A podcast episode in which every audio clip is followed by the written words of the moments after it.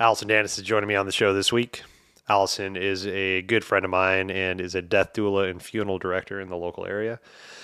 Uh, so about a month ago, my mom passed away from cancer, and um, this is the first opportunity that I've had to really talk with somebody in depth about the process of what happened outside of my my immediate family, and uh, and really kind of process and understand um, and talk about some of the experiences that we had. And so, since Frankie is a death doula, you'll hear me refer to her as Frankie quite a bit. Since Frankie's a death doula, this is her wheelhouse. Um, and so, I wanted to have her back on the show to help share this space with me as I kind of unpack my feelings around death. And she also talks about the experience that she's had uh, as a funeral director and as a death doula. Um, death is one of those things that uh, we kind of shy away from, and it's hard for a lot of people to talk about. And I believe that's very cultural. Um, in our Western cultures, we kind of shy away from death, whereas in other cultures, they embrace it. Um, so I guess one of the uh, the goals of this show today is to continue to normalize conversations that might um, be a little cringeworthy uh, per se, and uh, and find ways to openly talk about um, the things that are that we experience in life, the death, the um, the divorce, the separations, the misgivings, uh, everything in life. You know, they they all have a place, and when we can find the place, then we see the lesson, and when we learn when we learn lessons, we don't feel like time is wasted. So, I hope I don't waste your time today. Hope you love this conversation. We'll see you on the other side. But first, a message from our sponsor. Our healing journey can be difficult and might feel lonely at times. That's why I love sound baths. When we can get together in a community, we intrinsically support and feel supported by others. And that combined energy can help us go deeper into our own healing journeys. And all you have to do is just lay there for one hour and listen to beautiful healing sounds. I'm a sound healing practitioner, and I hold sound baths on a regular basis in the greater Seattle area. You can find my next sound baths on my website at adamriehlhealing.com. That's Adam, A D A M, Riehl, R I E H L, Healing, H E A L I N G.com adamriehlhealing.com. Your healing is worth your time. And now an uninterrupted podcast with Allison Frankie Danis. All right, welcome back. Uh, today I have a return guest, a dear friend of mine, Miss Allison, aka Frankie Danis. Uh, uh, Frankie, so Frankie's been on. Uh, the last time she was on, we uh, we talked about um, her new profession that she stepped into, which is a death doula. Um, so we have birthing doulas and death doulas, and we'll get to the third doula later that I've just made up in my head. Um, but um, but so in Death Doula, that was something that I'd never heard until you brought that up. And now that you have, another mutual friend, Michelle, has, has gone through training, and it seems like that's a profession that is now getting some momentum, and people are mm-hmm. starting to uh, move towards that, which is fucking beautiful, right? And we'll go over what a Death Doula is in a minute just to refresh.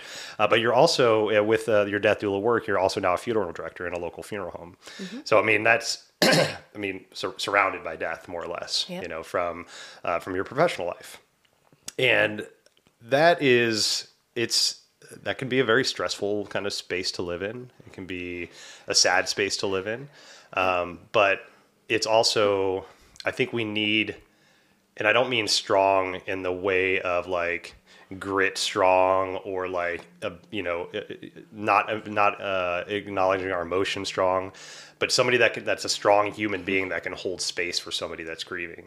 And in our relationship that we've known each other for almost like 10 years now, almost, mm-hmm. right? Eight years. That's crazy. I, right? Wow. Yeah. Wow. That's right. Mm. cool. You're like one of my oldest friends now. Yeah.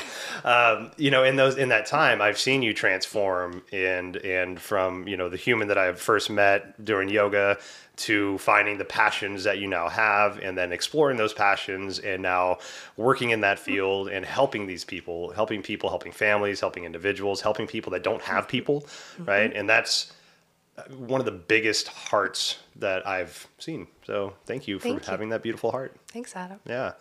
yeah. Um, so with uh, so it's, it's been about what two years that you've been in the death doula like official kind of namesake? Yeah, just about. About yep. two years. And at the funeral home directing about a year. A year now. God, it's already so. been a year. Wow. Mm-hmm. Um, so with, uh, you know, okay, so now stepping into both the death doula and the funeral director side, mm-hmm. which both are very different. You know, the death doula. Actually, why don't you explain? Do you mind sure. explaining just a quick refresh of what a death doula sure. is? So death doula is like birth doula, except for this is geared towards the end of your life. Someone to basically hold your hand through that, and that looks different for people. It's getting ready for the end of your life.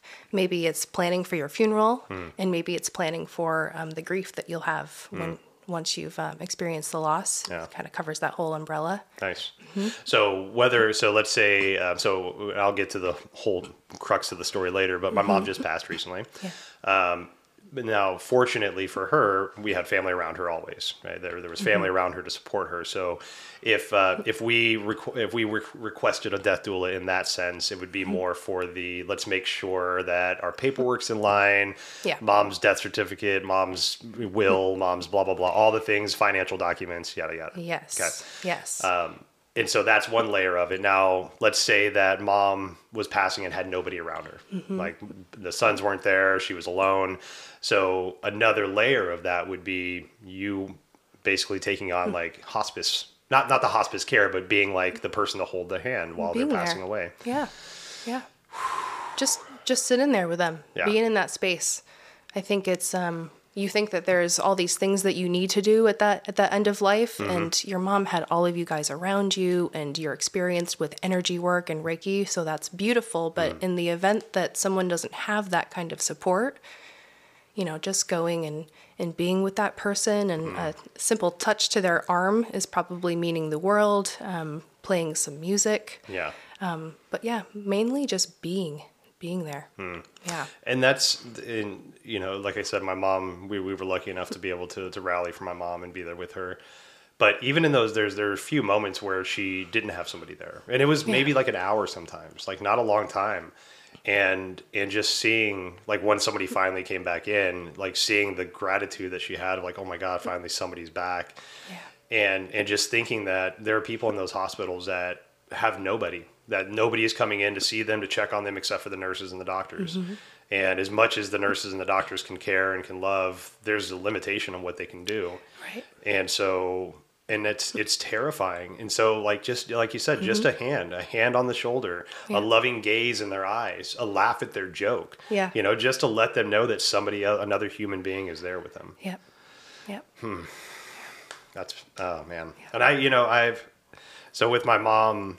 Uh, I'll just go into the story. We'll we'll dive in a little bit deeper later on. But uh, my mom was diagnosed with cancer back in February, and so it took about eight months for my mom to finally succumb to uh, the the cancer. It seems like just yesterday. Oh, fuck, it does. I was in that um, circle with Monica. I gave her a flower crown that day, and wow. she let us know it just feels like it was yesterday. Yeah. Not a whole lot of time. It no, it doesn't. It doesn't at all. You know, and and, and it, it's funny because there there there are times where it seems like it took five years, and there's the times Yeah. where it's like God, it just just fucking happened. yeah. Um, so my mom was diagnosed with cancer in February, and she put up a good fight. You know, she had lung cancer, stage four. Uh, the biggest tumor was block- blocking her bronchial tube on her left lung. So basically, every time she tried to breathe, it would collapse her lung. Um, by the time we found out that she had cancer, she had so much uh, fluid built up in her her chest that it um, pushed her heart out of her heart cavity. So she was in immense amounts of pain, and we couldn't figure out why. Now we now we uh, we figured it out. So got her in there, and, and she responded well to treatments. Put a catheter in, drained the fu- the fluids a couple times a week. You know, um, radi- not radiation, but chemotherapy, and then the, the the drugs that she was on was you know managing the pain, managing the, the symptoms, and it seemed like everything was going well until July. She uh, the the the drain tube stopped draining, and they went in to readjust it, and then from there they basically found out that it spread to her heart and her bones and um, and so she chose to step away from treatment. She chose to say, "Look, I'm I'm 69 years old. I lived a good life. She was a very loved human being. Um, she did a lot with the life that she had. She was a fucking powerhouse of a human." And, uh, and she chose to pass along on her own free will, and that was beautiful, right? I think that's a great. E- I want to use the word example because it's not like she was doing this to show that she could do it or to say, "Hey, look, this is the way to die." But Right. it was a beautiful way for her to choose, right?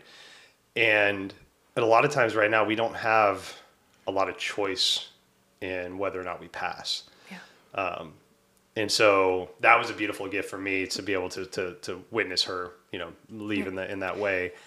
Um, but it it was the first time that I was able to sit with somebody in their passing. You know, when when I've had people pass in the past, it was a phone call. Hey, sorry, this person died, and you're like, fuck, all right. so this is the first time like I sat with my mom. Um, I didn't watch the light go out. Um, I was in the house with her, and uh, but but yeah, it was it was a very surreal experience. The whole thing. Um, so seeing that with her and and being able to be there with her when she would wake up and you know and I and I laugh because there are there are funny moments that happen when people pass and and you know and I think we got to find a little bit of that humor in there to to help us understand Yeah. um, but there were times where my mom would you know she would wake up and from a nap or from sleep or whatever and she'd wake up and she'd sit up and she'd be like fuck this again? And I'm like, ah, fuck, I know, mom. I'm sorry. Yeah, you're back. You're back with us. I don't know why. You know, I'm, I'm, I love the fact that you've opened your eyes again, but I also know that you're in a lot of pain and that this is not the place you want to be anymore. So, uh, but to be there and to be able to like soften that blow of like, fuck, alive again. like I'm, I'm ready to die. I've got cancer all over me. I'm bloated beyond fucking recognition. I don't want to be here. I'm not in my right constitution. I'm so hopped up on pain meds. I don't even fucking know my name. Um, but there she was, Man. you know? So And she was in the home, right? we did in home hospice. We did, yes. Okay. Which was very, very beautiful. So beautiful. Yeah, it was very nice So to be there with her. Uh, we exchanged uh, shifts, you know, Yeah. on uh, the the three or four days preceding her uh, uh, her passing, and uh, yeah, and it was just, it was beautiful. It was it, it really was. But but Did to- your your family that was around did they all did they all have that same feeling of being okay with with her choice to to go like did you have anybody that was resisting that or were you all kind of on that same page of okay it's, it's Yeah. it's what she wants and I can say on the surface everybody was agreeable with it. Mm-hmm. Um, I do think some people might have had some second like Yeah. like oh my god I can't believe that's happening. Yeah. Uh, more of the sadness than the uh, than the uh, the judgment I guess. Right. But um, but yeah, most definitely they're they're you know the the levels of acceptance were very different. And. Um, some of the things that you know we all okay so we all process things differently right? We're all going to process death differently. And nobody can force their process on somebody else. And i think that's one of the main things to learn about death and the dramatics of death is that just because you found peace with it or you found some kind of understanding or you've accepted it in some kind of way doesn't mean that you can shove that down somebody else's throat and expect them to believe it and vice versa for sure Right. and i know that and you know that but i can tell you as a human it's hard that little voice creeps up that says there's got to be something else we can do Right. you know there's another way right so Yeah. Okay. And there's, you know, one of the examples I have of that with my mom passing is, um, so when she did finally pass, um, we were, it was my, um, um, myself and Monica and my younger brother Andy and his girlfriend Crystal were in the house, and um, and I had just come off the night shift with mom. It was pretty pretty tough. You know, she she fought for a little bit. You know, and there was definitely definitely a lot of the signs of those last bits of life. Um, which if you've read about or if you've experienced, there's um, that that surge of energy of like, get the mm-hmm. fuck out of my mm-hmm. way, I'm fucking living, I'm gonna fucking live. And my mom, like, she almost threw me across the living room a couple times because I wouldn't let her go to the bathroom, you know. And I'm like, just you mm-hmm. have you have you know you have depends on mom, you're gonna be fine. And she's like, get out of my, and she's Yeah. like like He Man strength, like pushing me, like holy shit, like waking up the house screaming, help, help, help. I'm like, oh my god, it's like three in the morning, mom. Like fucking hell. I only met your mom one time, but that doesn't surprise me at all. oh my god, it was it was it was very amusing, you know, in those Yeah. moments. But but at the same time, like you know, so when she did finally pass, I was I was asleep in uh, in, in one of the rooms, and Monica had come in a couple times and was like, "Hey, things are happening. You know, it, I, I don't think there's much more time." And I remember rolling over, and I was like, "Does she have the death rattle?" And that's that coffee kind of like rattly throat breath that you know Yeah, you don't have the strength anymore to swallow, so it kind of all just Kind of gathers in the back. Yeah. Yep.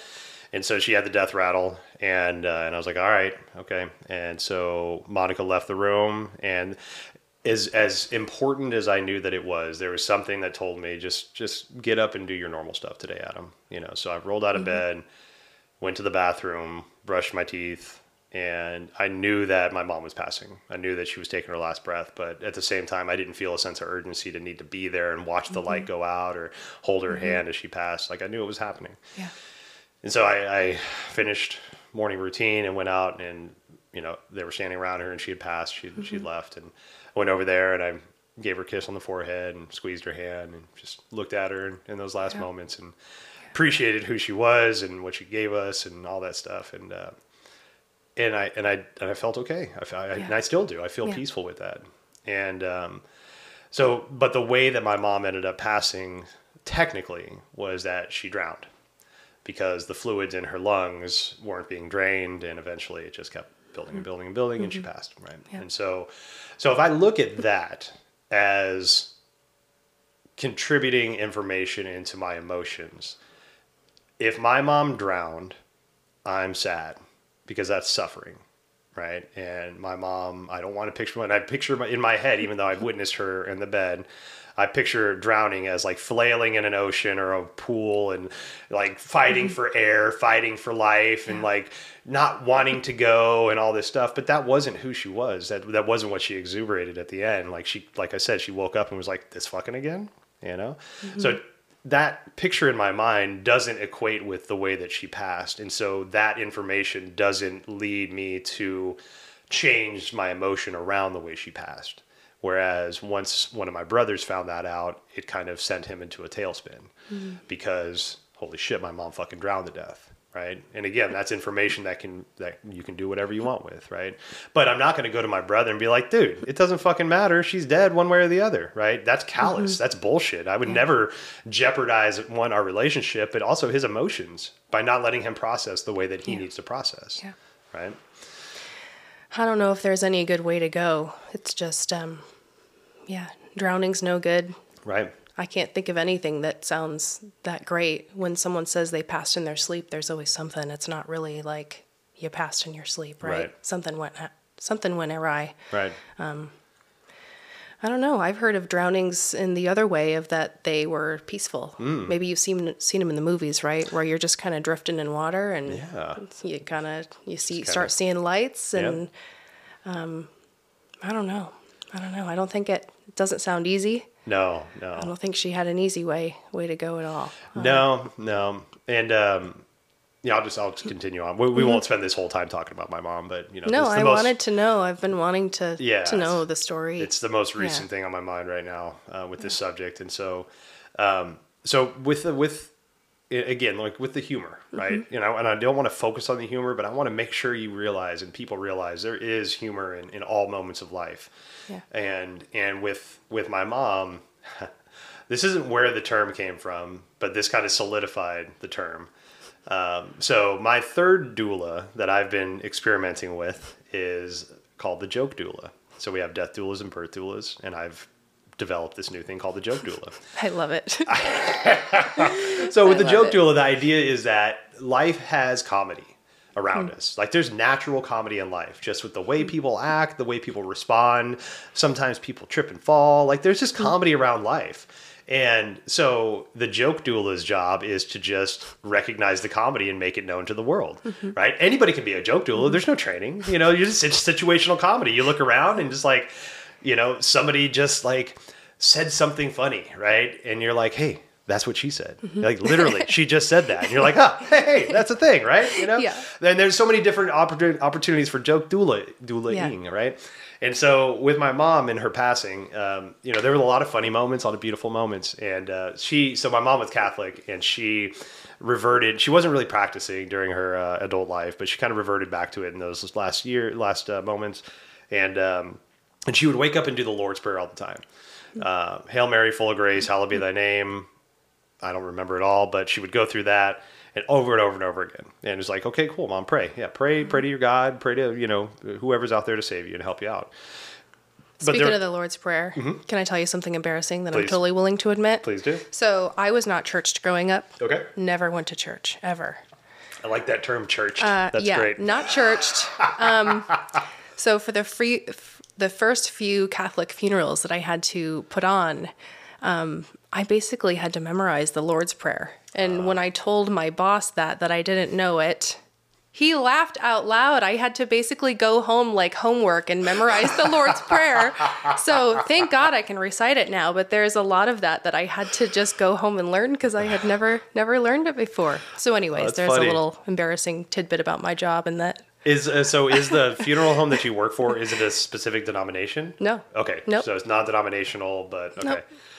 So it's funny because my mom, like when we had a Catholic service, Yeah. and uh, and it was you know I haven't been to a Catholic church in forever, and I forget like Beautiful, it's, right? It's beautiful. It's great. It's ordained. It's there's like all this ritual and all this stuff, but I forgot how much of like and I and I don't mean to offend any Catholics out there, but Mm-hmm. I forgot how much Catholicism is like the hokey pokey of religions. Like you get up, you sit down, you kneel, you shake your Mm-hmm. hands with the neighbor, and you get the wafer of Christ, and you drink some wine, and then you Mm-hmm. do the thing. And it's like arm out, left, right, over, down, up, down. I'm like Jesus Christ. no. we should turn ourselves around. So, um, so there's all this like madness going on, and my daughters, the first time they've stepped foot into a Catholic church, so they're looking at me like, "What the fuck is this crazy stuff?" And I'm like, "Yeah, I know, right?" and um, but the the deacon that was running the service was probably one of the oldest acting deacons I've ever seen, and um, bless his are. heart, bless his heart. Um, but he, uh, it's it's almost like he was just like, "Give me some bullet points, and I'm just gonna riff from no. here." Yeah. So he. Uh, uh, was so my mom was survived by Aaron, and then he paused and he looked at the paper and mumbled, and he said Matthew, and then Andy, and I'm like, huh. So my middle name's Matthew. I don't know how he couldn't get Adam, but he could figure out Matthew. Okay, well that's the thing, right? And then he talks about my mom and how my mom um, was, uh, you know, part of the YMCA. She started the, the the child development program, but he said that she started the camping program and that my mom loved to camp and that she took the kids out camping all the time. My mom fucking hated camping with a passion. Never went no. camping once in her life. By the way, I'm the same way. Don't like camping. Not a camper. Not a camper. I'll go in your RV. I will not be going in the tent. Give me some amenities and I'll be all right. All right. But yeah, so he says this thing about camping, and we're just like, by then, it's like, oh god, Oh, this no. is just just a comedy of errors. this is just fun. yeah. Uh, so okay, so but my mom, she was uh, she was reciting the Lord's Prayer, and uh, Hail, uh, Hail Mary, full of grace, hallowed be thy name. The meeting today has been canceled. Amen. No. Like, what the fuck? Wait a minute. Wait a minute. and then she would just like close her eyes, and go back to sleep. Uh, there was a so when and you I were able to laugh at that, oh, yeah? 100 Okay, percent, cool. hundred percent. I was laughing my ass off at that Nice. uh, when I had the night shifts, um, I, the, I did two night shifts for my mom before she passed, and um, and so it'd be from like 10 p.m. to about three or four in the morning, and and mainly we just needed to be there just so again she wake up, she had somebody there, Yeah. um, she wasn't confused, all that fun stuff. But she was super restless. Um, there was uh, not a lot of sleep that would happen, and she would always wake up and all this stuff. So what I would do is um, I would sit next to her and chant. And so I would uh, sit um, in meditation next to her and meditate with her for hours, chant um, Om, uh, chant the um, the uh, Medicine Buddha chant, and uh, and just you know try to find help her find peace. And it was beautiful because I could see the mantras helping her. I could Nice. witness that, right? Yeah. And that was one of the first times that I've seen somebody in a very um, agitated state become calmed by the energy work that I do. Usually people come to me and they might have some internal like angst going on, but it's not like physical movements and like can't get settled. But you know, but I could physically see this like helping my mom. Wow. And so it was beautiful. So I sat there for hours and I would just chant next to her.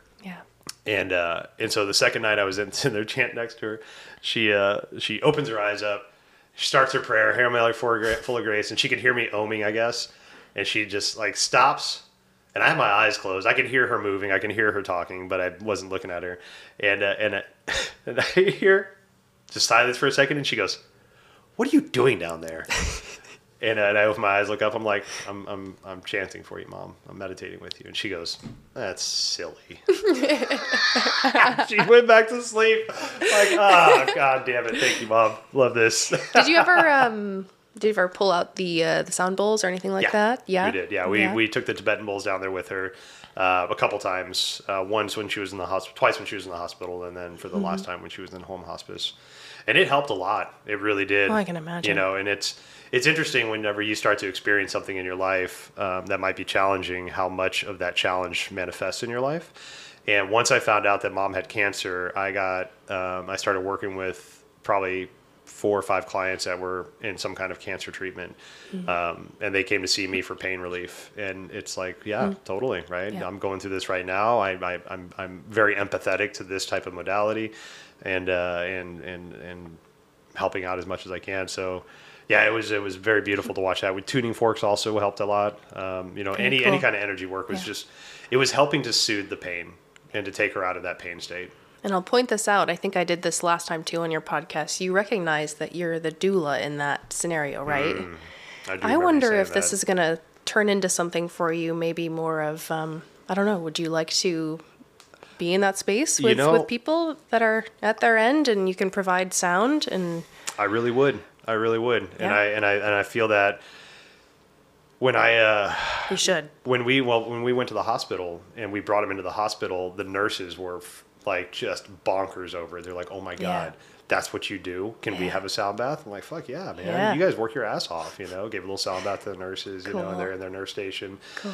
Um, so yeah, I do see place being made for these alternative modalities, and I feel it being welcome too. Whereas before, maybe some of these medicines and practices have been shunned. but what I'm seeing also too, and again with my mom's my mom's recent experience, is that the doctors that we worked with, no offense to the doctors, but they were shit. You know, they they they were afraid to look look people in the eye. They were afraid to give actual advice. Um, they're afraid to just speak really you know and it was it was the nursing staff the support staff that were the honest ones that said hey look this is not going to fucking end well. You should start preparing. You should start looking at different things. You should maybe Yeah. look at this as an alternative medical part you know uh, uh, help you know? Yep. and uh, and so uh, i think a lot of the nursing staff are very open to the ideas of alternative healing modalities, whereas the doctors might be set in their ways because of whatever they're they're having to go through, whether it's insurance and you know mm-hmm. malpractice and blah blah blah blah blah, whatever it is. But like it was just it was pretty astounding to see how standoffish Maybe it's all doctors those years were. of schooling. that too, just you know, socially in a- awkward and yeah. don't even know how to like be Yeah, a human anymore. You know. Yeah. But but yeah, no, I, Mm-hmm. I, I think in this in these moments where I where I found a lot of strength sitting with my mom and and after you know the conversations with you and Michelle now, like I think that would be something I would Yeah. definitely be okay with. And that's know? just, I feel like, an illustration of everybody's role. I feel like the doctor's role is just that, not necessarily Okay. to come in with their, you know, advice. with their bedside they manner, which has kind of gone away. like, biologically keep your mom going, right? Okay. Fix the things that are broken, in my eyes, anyways. Okay. And then I do feel like the nurse is kind of that role of comfort. And then you're there as Uh-huh. you have your own role of healing. Okay. So I just think that's everybody playing their roles right there. That's their dharma, right? I like That's that a their lot. dharma. I like that a lot. Doctor, doctors trying to fix it. Yeah. You're there to heal. Nurses are just there to kind of hold your hand along And the support, way. yeah. Go nurses. I They're do. great. Fuck yeah. man, the nurses are. I've I've just got so much love and respect for the nursing staffs and Mm-hmm. Yep. support staffs in hospitals. Yeah. But that's a really good point. You know, but I you know I think that would work if we could we could define that and Yeah. say, hey, look, okay, so we see this is the way things are going now. Let's just delineate this shit and say, hey, look, you're responsible for this. You're Mm-hmm. responsible for this. You're responsible for this. But end of the day, somebody is responsible for making sure that human feels loved and supported. Yeah. Right? Whoever the fuck it is, somebody's got to make sure that person feels loved and supported. Yeah. Because we don't want to be scared and we don't want to be fearful and we don't want to be feel alone in those last moments of life. Yeah. You know, it's already lonely. You know, we come into this world alone, we leave this world alone. So if we can have some support around us in some kind of way, like yourself, like the delineation of duties uh, for for uh, hospital staff, you know, Yeah. whatever that might be. Yeah. Yeah. If I go before you, Adam, I request a sound bath. Deal. Also, heavy dose of psychedelics, Deal. uh, psilocybin. Yeah, that's and that's uh, so. Thank you for bringing that up. Um, a lot of the work that's been done around psychedelics and what they help us with. Um, psychedelics, especially psilocybin, has been shown to really help people with end of life acceptance. Yeah. So when you're afraid of the disease that you've contracted or the sickness that's going to take you or um, something of that nature where you're you're knocking on that door, psilocybin has been shown to very be very beneficial to show you that hey, it's okay. Yeah. You're okay. You're going to be just fine. It's going to be sad for the people that stick around, but you're on a brand new fucking journey, Yeah. and that's going to be really, really Yeah. interesting. It's hard to describe it, right? You just it's one of those things you have to you have to experience it You do. and then you're like, "Oh yeah, that would really work for end of life." You just Yes, yeah. Yeah. They are using it more and more for um, end of life healing, so that's exciting. that's really exciting. Yeah.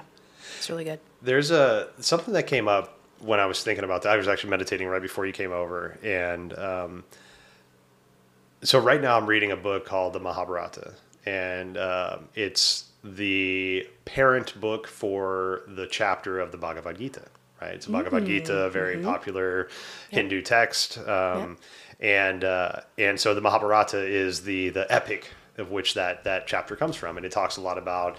Um, it's basically a story between um, the Pandavas, which are these um, holy, righteous um, kings and, and brothers. There's five of them, and then there's the Kauravas, which are the cousins of the Pandavas, and they're a little more nefarious, a little more shady, you know, yada yada. And there's a bunch of them. And so basically, the Mahabharata is the is a, it's like a morally backed story about how the Kauravas keep screwing over the Pandavas and how the Pandavas are staying righteous with their um, the, the the holy merits that they hold, and you know they. Um, they get duped out of their kingdom, even though it was a shady deal. They said, "Okay, cool. Like we'll take it. We'll leave. We'll we'll be exiled for 13 years. That's totally fine. But in 13 years, we come back. We get our we get our place back. Right? Didn't happen the the Pandavas and Kauravas go to war, which is where the Bhagavad Gita comes into, and the Bhagavad Gita is basically Arjuna, which is one of the five brothers, the the Pandavas, um, and Krishna, who in this story, Krishna is a charioteer. He uh, he is believed to have some powers, but he is hiding those powers. He's not known as the the venerable one, right? Mm-hmm. Um, and so the Bhagavad Gita is a story about how Arjuna is riding out in between the two warring sides before the war starts, and basically is lamenting about having to kill his family. He's like, "What the fuck, man? I don't want to do this. This is bullshit. They can have it. I don't want it. I'd rather have my cousins, right? Mm-hmm. My uncles, you know, all this mm-hmm. shit." and basically, Krishna says, "Hey, look." Uh, and I'm paraphrasing. Please don't just take this as, as gospel. this is very, very paraphrased. Uh, Krishna basically is like, hey, look, dude, some people just deserve to die, right? And and it's not the fact that you're killing them; you're freeing them of their their negative dharma that they've accrued in this lifetime. Okay, so the reason I bring this up is throughout this entire book, throughout the Mahabharata, and you can read the Ramayana, you can read um, not even just spiritual texts, but like things from medieval times, things from um, basically before the Industrial Revolution happened we had things where there was a a way to die with honor, right? So let's say that I'm living in okay, so just an example from this book, right, from the Mahabharata. You have um, Yudhishthira, which is the the the king, like the head of the five brothers, the five Pandavas. He uh, he shames, like he he does something to shame his name. So he says, you know what? I don't deserve to live. I'm going to go into this battle and die in this battle. Okay, so in a way, in the past, we've had ways for people to end their lives in a quote unquote dignified way with mm-hmm. honor, right? With if mm-hmm. you die in battle, you die with honor. Vikings had that. If you die in mm-hmm. battle, you go to Valhalla. Yep. If you don't die in battle, you're not going to go to Valhalla. So they were always battling and they were hoping to die in that battle. So in today's day and age, I mean, we're just now getting back to the point to where there's that death death with dignity, right? Uh, Dr. Kevorkian got in trouble in the 90s for that. You know, he was administering people's uh, basically death with dignity without consent from the federal government, but he was helping people that were in mass amounts of pain die, right? And so in the past, again, like we've had these honorable ways for people to say, you know what? I'm ready to die. I fucked up. I'm not honorable. I'm not whatever it is. I'm ready for whatever it is. I'm going to go into this battle and I'm going to fight until I die. Like we don't have that anymore. But now we look down on people that want to remove themselves from their life, right? Yeah. From whether it's dishonor or just tiredness of living or whatever it is, we've taken that option of that honorable death away Yeah. and I and I think that kind of confuses a lot of people because you know a lot of these books and a lot of these these these practices have been around for thousands of years and have been like kind of passed down passed down the DNA of these ideas right? And we've inherited that right? Just like we're mm-hmm. afraid of snakes and we're afraid of spiders. That's inherited DNA you know shit from back in the day. Mm-hmm. So we've inherited this idea that you know we have the right to pass. We have an honorable way to die but we've taken that away from society. And so I think there might be some confusion around death too, because like we just have to sit here and wait now.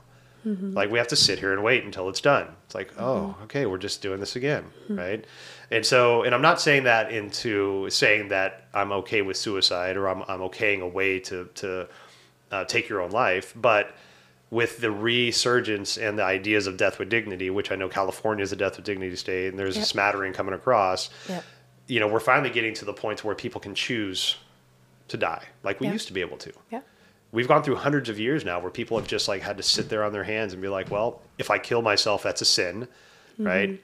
But in a way, in the Mahabharata, which is a very religious book, it's honorable and it's sinful not to die in a fight, right? Yeah. It, it's it, you have to die in a fight, right? Yeah. You have to die with honor. So I don't know. There's just a, there's there's a bit of confusion around death in general, and how we accept it as a society and how we we embrace it. And in a way, no wonder a lot of people are afraid of it. Yeah. You know, we just don't know what to do with it anymore. Yeah. You got advancement of medicine, which is a big one. Mm-hmm. You just feel like you got to keep fixing it and go until you can go no more. Which is Yeah. interesting because I mean, a lot of the medicines too that we have now. Let's take like Tylenol, right? I have a headache, body aches. Let me take some Tylenol, Mm-hmm. ibuprofen, right? Um, I've read a study not too long ago that uh, you know because Tylenol and ibuprofen have been around for close to 100 years now, a little less than 100 years, and uh, acetaminophen, which is the the key ingredient in Tylenol, Bayer aspirins, right? Um, they found that overexposure of that chemical of that medicine, I guess, causes the dilution of your senses. And that's not just wow. like how you see, smell, taste, feel. That's also how you how empathetic you are, how compassionate you are. And it dulls the sense of um, empathy. It dulls the sense of compassion, right? And so like and people are taking that stuff like candy daily, multiple And you're saying this is like a permanent change, not just a change that you have while you're while you're taking this. Uh, I don't remember. Actually, you know what? That's I don't remember the, the full study if it if it if it lingers or if it stops Mm-hmm. after you've stopped. Um, but that's you know I'll have to definitely have to look into that. But we have all these medicines and all these things now that mask these symptoms that we have or that prolong our life. Um, and I mean, But they got the side effects. right? Yeah. I right. There's the side effects, yeah. but also there's the. I mean, I don't want to sound callous or or or you know, but why do you want to stick around for that long? Yeah. You know, like there's people, there's there's trans, there's the the, the transhumanist movement, right? And there's variations of there's transhumanists that want to find some kind of medicine that will prolong life, that'll stop the degeneration of cells, that will you know just help us live longer. Yeah. There's the transhumanists that want to somehow either merge with artificial intelligence, where like I upload my consciousness into some bot and then I can live forever. Body dies. Um, I mean, there's Oculus right now where you're wearing a pair of glasses that has like an upfront screen that says, like, Yeah. if I walk in front of Frankie and all of a sudden it says, "Hey, Frankie, here's her Facebook profile. She's dating Morgan." blah blah blah. All these things about Frankie, and I'm like, what Yeah. the fuck, you know? So there's like this transhumanist movement, but the the question that I keep hearing, and I, that I, the the one that I'm haven't really found an answer for yet is, what are we gonna do with everybody if they can live till 150 or never die, right? Do we Yeah. extend uh, retirement age to the age of 120? What are we going to do with people for these extra 40, 50, 60, 70 years? Do we have the, the job structure to, to, to, to fuel this economy with these, these extra people sticking around? And if they are sticking around after the age of 80, are we going to improve the quality of life of what 80 plus is going to be so that they can actually appreciate these older, older years? Or are you just going to keep deteriorating in some kind of way until you're just Yeah. this, this Hook like them up to a machine for the next 30 years. Yes, yeah. exactly. Yeah. You know, so again, I'm not trying to be callous or anything, but like, no, yeah. It comes where- back to your qu- the question of what's your relationship with death. right, right. Are you going to hold on until you're 130, Yeah. hooked up to whatever, taking whatever medicines? Mm-hmm. Um, and where where is that line of um, like how bad does life have to get before you're like, okay, I'm ready to go? Right. You know. Right. There's actually there's a there's a show I watched not too long ago on Netflix called The Sandman. It's a very interesting show, metaphysical kind of stuff, you know, and the, it's basically about like the the Sandman, the the mysterious, you know, the guy in your dreams and blah blah Yeah. blah, right? And so the Sandman um, encounters this this human that wishes to live forever, and he convinces the Sandman to say, "Okay, yes, I'm going to grant you that. I'm going to let you live forever." But the mm-hmm. Sandman was like, "We're going to meet here." every 100 years, exactly every 100 years, we're going to meet in this bar or in this space if there's not a bar here. And I'm going to check in with you because I think eventually you're going to be like, fuck this. This is bullshit. I want to fucking die. Mm-hmm. So first two two times they met, they come back and the guy was like rich as shit. He was just fucking living it up, had women, had wine, all the things, all the gold, all the stuff. Third time they met up, the guy was just disheveled. He was just disheveled. He didn't want. He was had no money. He had no nothing going on. He lost mm-hmm. everything. He was homeless. And the Sandman was like, "All right, so cool. You want to die now?" And mm-hmm. he's like, "Fuck no, man. I got my whole mm-hmm. life to turn this shit back Yeah. around. Right? I can keep going. I'm never gonna die. This is just a down downturn, right?" And so, like the next time they met, he was a fucking he was a you know a politician of some sort. You know, he had all Yeah. this power and blah blah blah. And so it was just really interesting to see it from that aspect because for myself, like, there's no fucking way I want to live forever in this life. Yeah.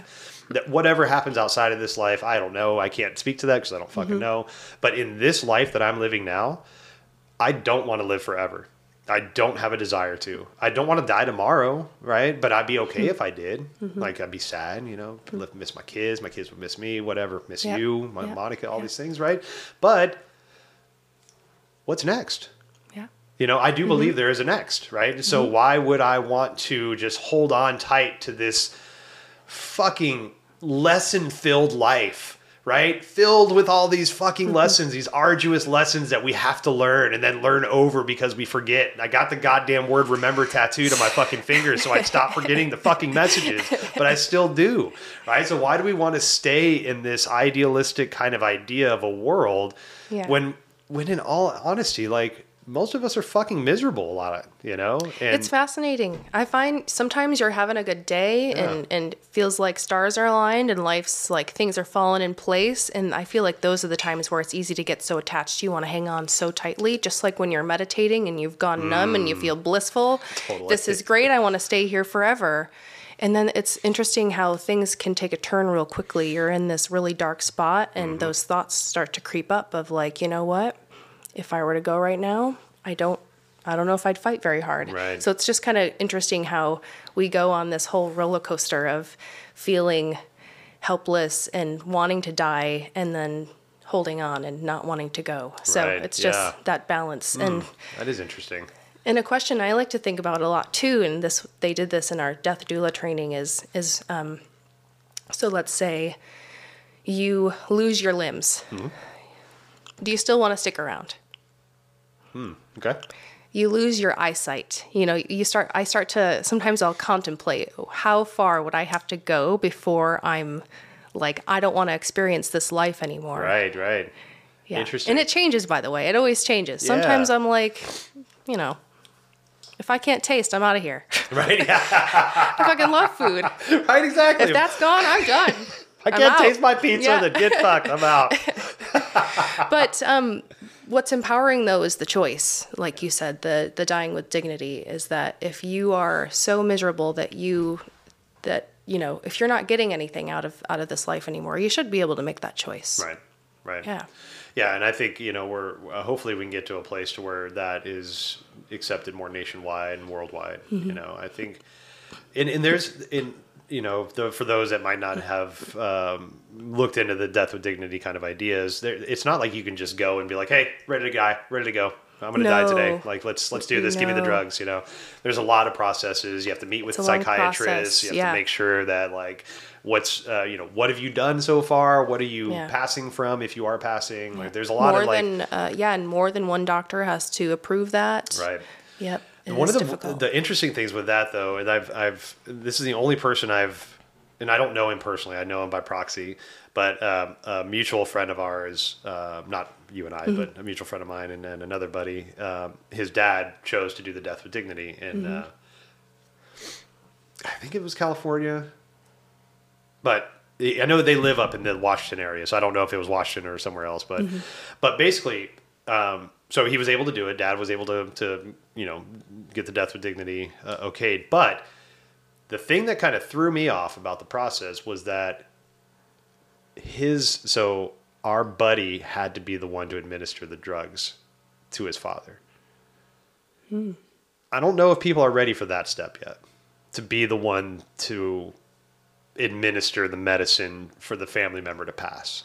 My understanding was, and I don't know, I don't know, obviously, I'm not a doctor, but my understanding was that if you want to um, use the dying with dignity, you have to administer administer yourself. That was my understanding. Yeah, and so I Is didn't know that. Oh, yeah, and that's okay, the yeah, thing. Yeah, so yeah. yeah, so uh, this this gentleman's son, our friend, had to Yeah. give his dad the medicine to so he Oh, to die. then do it himself. Yes, exactly. Oh, okay. Now, I thought there was going to be like Okay. a doctor, a nurse, a hospice representative, a somebody there to be like, okay, hey, homie, like it's Mm-hmm. time for you to go. Like, here's your medicine, here's your injection, whatever it is.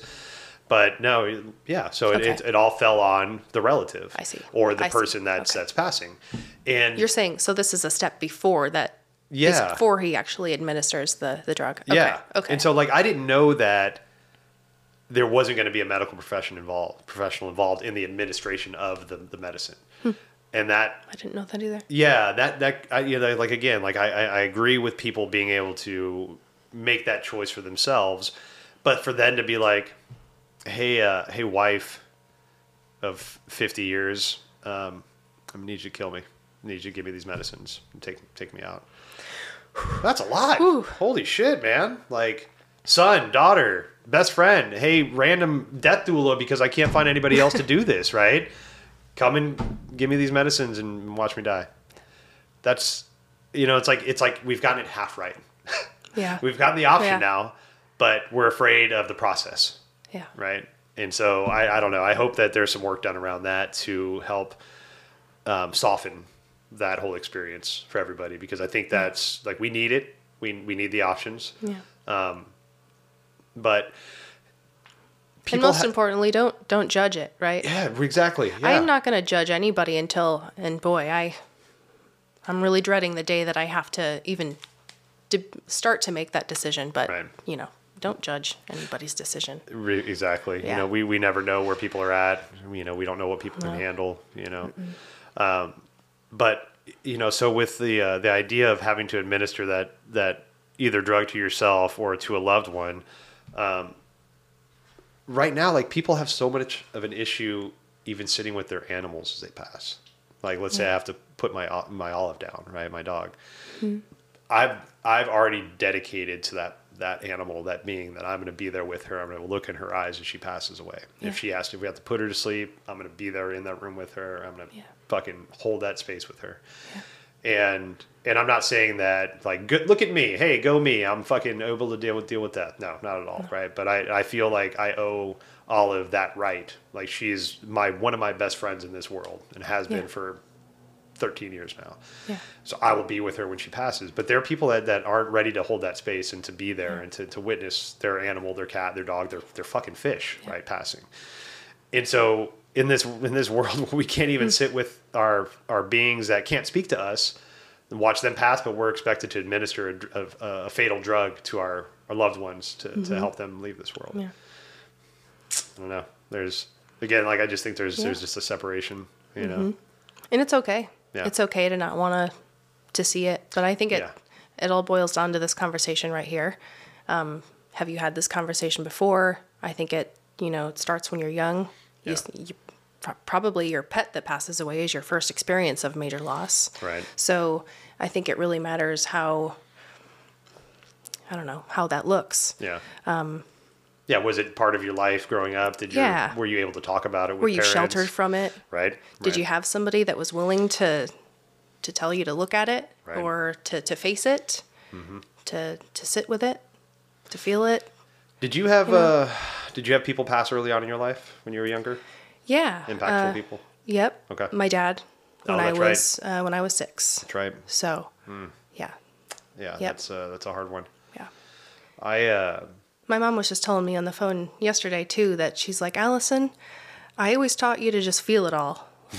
so, and she was like that, and maybe that's why I'm comfortable in this conversation now as an adult, is Yeah. because from the from that day, my mom told us to, you know, to feel it. We just we felt it. we still do. Yeah. We'll still just call and cry on the phone together and, and say, you know, what we miss or what we wish or we, we imagine what life would look like today. Yeah. But um, yeah, shout out to my mom who always just she felt it all. Sometimes it was embarrassing, but you know, she'd just, you know, if she felt like she needed to cry, she'd she'd cry, and um, yeah.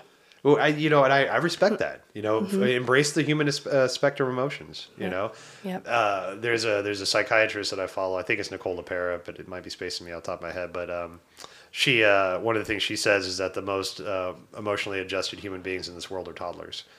Because Yeah. they'll let you know Yeah. every time. They don't hide shit. Hey, I'm fucking happy. Look at me. Yes. I'm screaming. I'm running around my shirt off. Now I'm crying. I'm sad. You just took my Mm-hmm. Oreo away from me. Get fucked. You right?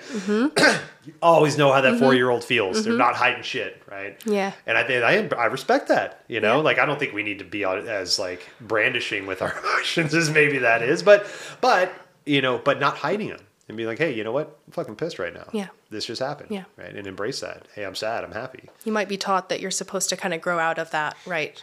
Grow out of your emotions, kind of. Yeah. But um, I think that's a dangerous thing right there of trying to to block those out. Yeah. Yep. You know, Definitely. if you kicked and screamed on the floor right now, Adam, may, I might judge you a little bit, but also we're all just we're all just children, really. Right. You know, Yep. Definitely. we get bigger, but we have, you know, we're children. Uh huh. And especially if you haven't done Yeah. self work, the, the, Oh, the yeah. child of the ego Yes. child is running your ship. And I'm sorry to be the one to tell for you sure. that. And even when you just start doing the work, the, the ego child is Mm-hmm. still running the ship. It's just now you're aware of it, and you're like, "Fuck, stop it, four year olds! God damn it, let the human drive the meat suit for Yeah. now." You know. uh, so when I was when I was growing up, like I don't.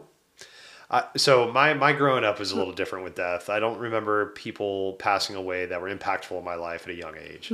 Um, but we had uh, where I grew up, there was more of like um, not well there there were people that had passed but there was more like violent crimes around us and so it wasn't necessarily that like oh so and so just died it was like oh shit so and so got shot in the leg yesterday it's like fuck all right that's crazy Where was this? Did, texas down in houston Okay.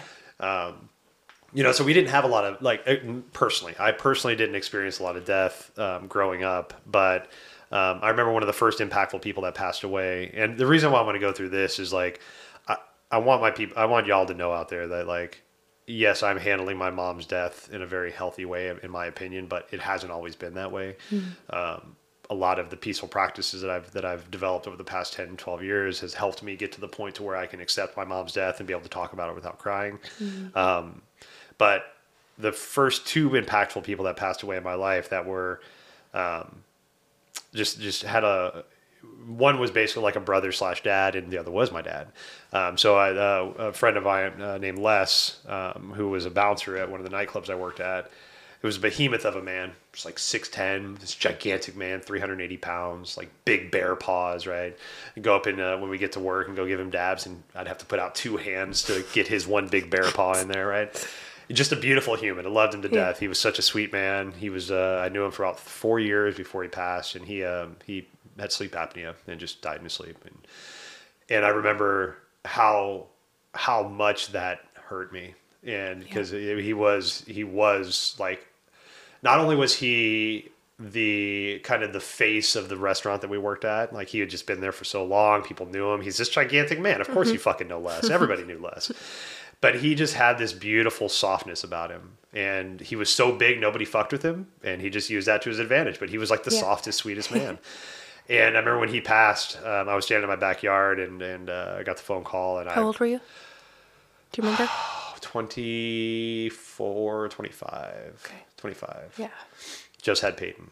Um, and uh, and I was and I and I was on a portable phone, which Mm-hmm. kind of yeah, so 2005, yeah, before cell phones were prevalent. Yeah, I was on my cordless phone outside, within range of my uh, my home base, uh, and uh, and I remember getting the call and throwing the phone against the fence. It was like fuck, and uh, and my way of dealing with that then was I went and started drinking, and uh, and you know, a number of years later, my dad passed away and very similarly, you know, it, it, and but with my dad, it didn't catch me off guard. Uh, th- there's a lot of guilt around myself and my dad passing because I knew he was sick.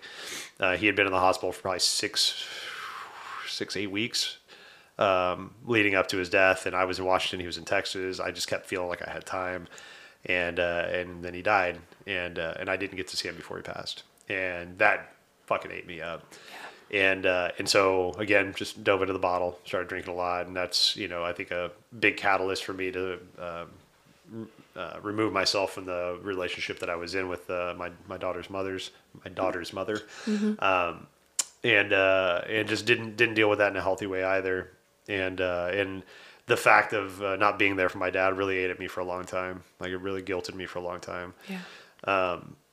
and uh, but I also think that um, you know my dad's passing and my inability to deal with that subconsciously drove me to find more peaceful practices in a way. Oh, yeah. and find yoga For and sure. find meditation and For find um, healing plant medicines and and just like basically what I'm dealing with and what I what I utilize now in my practices, and and I tell people this a lot. You know, um, like these peaceful practices help.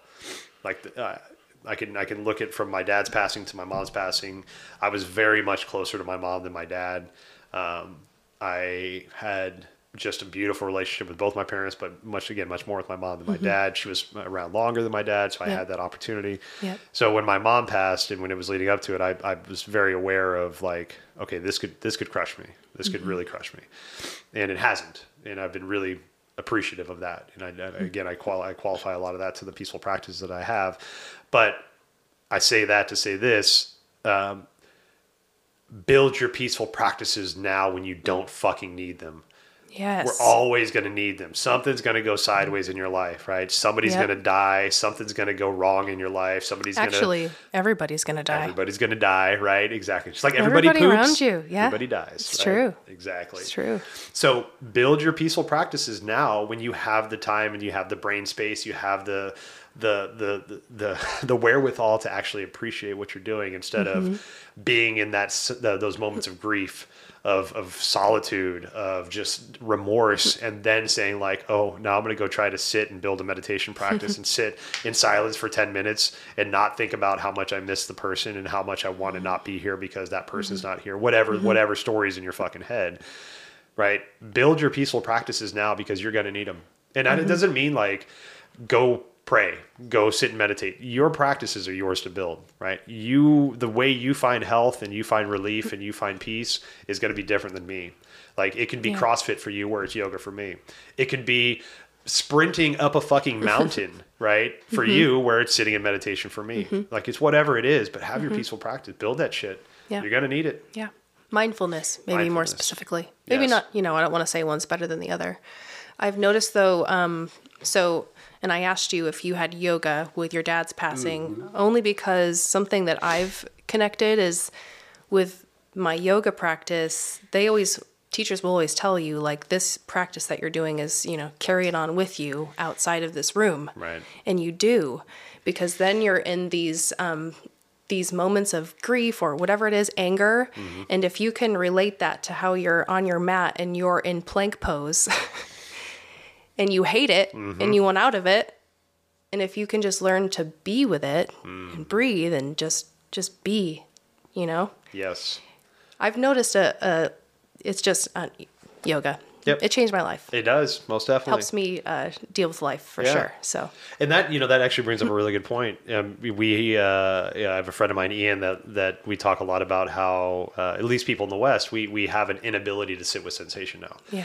we want things to be. We're, we're- we're always thinking about that next thing, right? And so whether it's intense, good sensations, intense bad sensations, we just want them done, and we want to move on to the next thing. So sitting with that sensation, and I think that to your point, that's one of those things yoga taught me was to sit with sweat pouring into my hmm. eyes, burning with like no tomorrow, my front quad mm-hmm. shaking like a martini in a fucking shaker, you know, just willing the teacher to open the fucking door Yeah.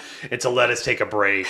Just please hear my voice inside my fucking head, but I'm still holding the pose Mm-hmm. and there's still water going in my eyes and I can barely breathe, but Mm-hmm. I'm waiting and all of a sudden downward dog. You're like, oh, fucking hell. Thank you, God. Oh my God.